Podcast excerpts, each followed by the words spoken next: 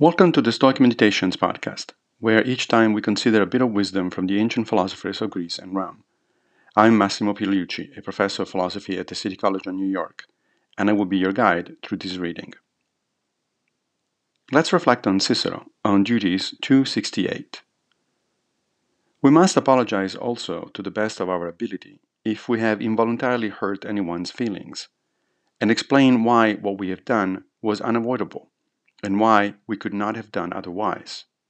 And we must by future services and kind offices atone for the apparent offense. This passage is remarkably modern, and I'm sure that it will ruffle some feathers.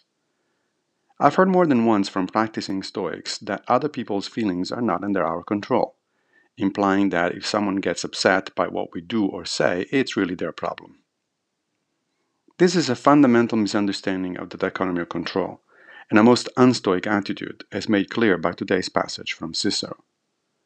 Just because we do not control other people's reactions, it doesn't follow that we should not be concerned with them or that we should not do our best to avoid unnecessarily offending or hurting others. Notice, of course, the all important clause, unnecessarily. If, for instance, my teaching evolution offends a creationist, there isn't much I'm willing to do about it, other than explain that it is my duty as a university professor to teach to the best of my abilities, which includes teaching the best scientific understanding we have. But if I'm having dinner with a relative who happens to be a creationist, I would be careful not to bring the topic up so not to upset him. What would be the purpose of doing so? This week, reflect on what sort of offense you may have inadvertently given recently, and try to follow Cicero's advice about atoning for it. Thank you for joining me for another Stoic meditation. I will be back with a new episode very soon, fate permitting.